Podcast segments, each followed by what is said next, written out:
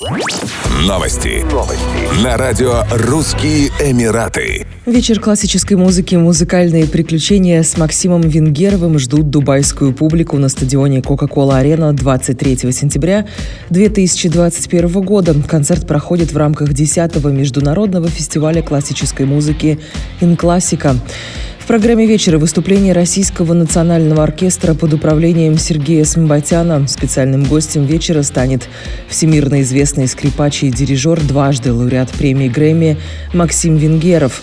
Гостей концерта ждет концерт для скрипки с оркестром «Морские пейзажи» Алексея Шора, концерт для скрипки «Ми минор» Феликса Мендельсона и симфония номер 7 Антонина Дворжика. Десятый международный музыкальный фестиваль «Инклассика» впервые проходит в Дубае с 28 августа по 26 сентября 2021 года. Власти Объединенных Арабских Эмиратов объявили о смягчении требований к ношению масок в некоторых общественных местах. Как сообщили в Министерстве здравоохранения и профилактики ОАЭ, Национальном ведомстве по управлению чрезвычайными ситуациями и стихийными бедствиями, маски можно будет снимать при занятиях спортом в общественных местах, а также в автомобилях с пассажирами при условии, что в нем перевозятся жители одного домохозяйства.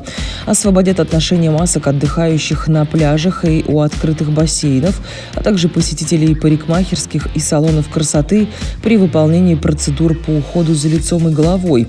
В медицинских центрах и клиниках маски можно будет снимать при прохождении диагностических и лечебных процедур.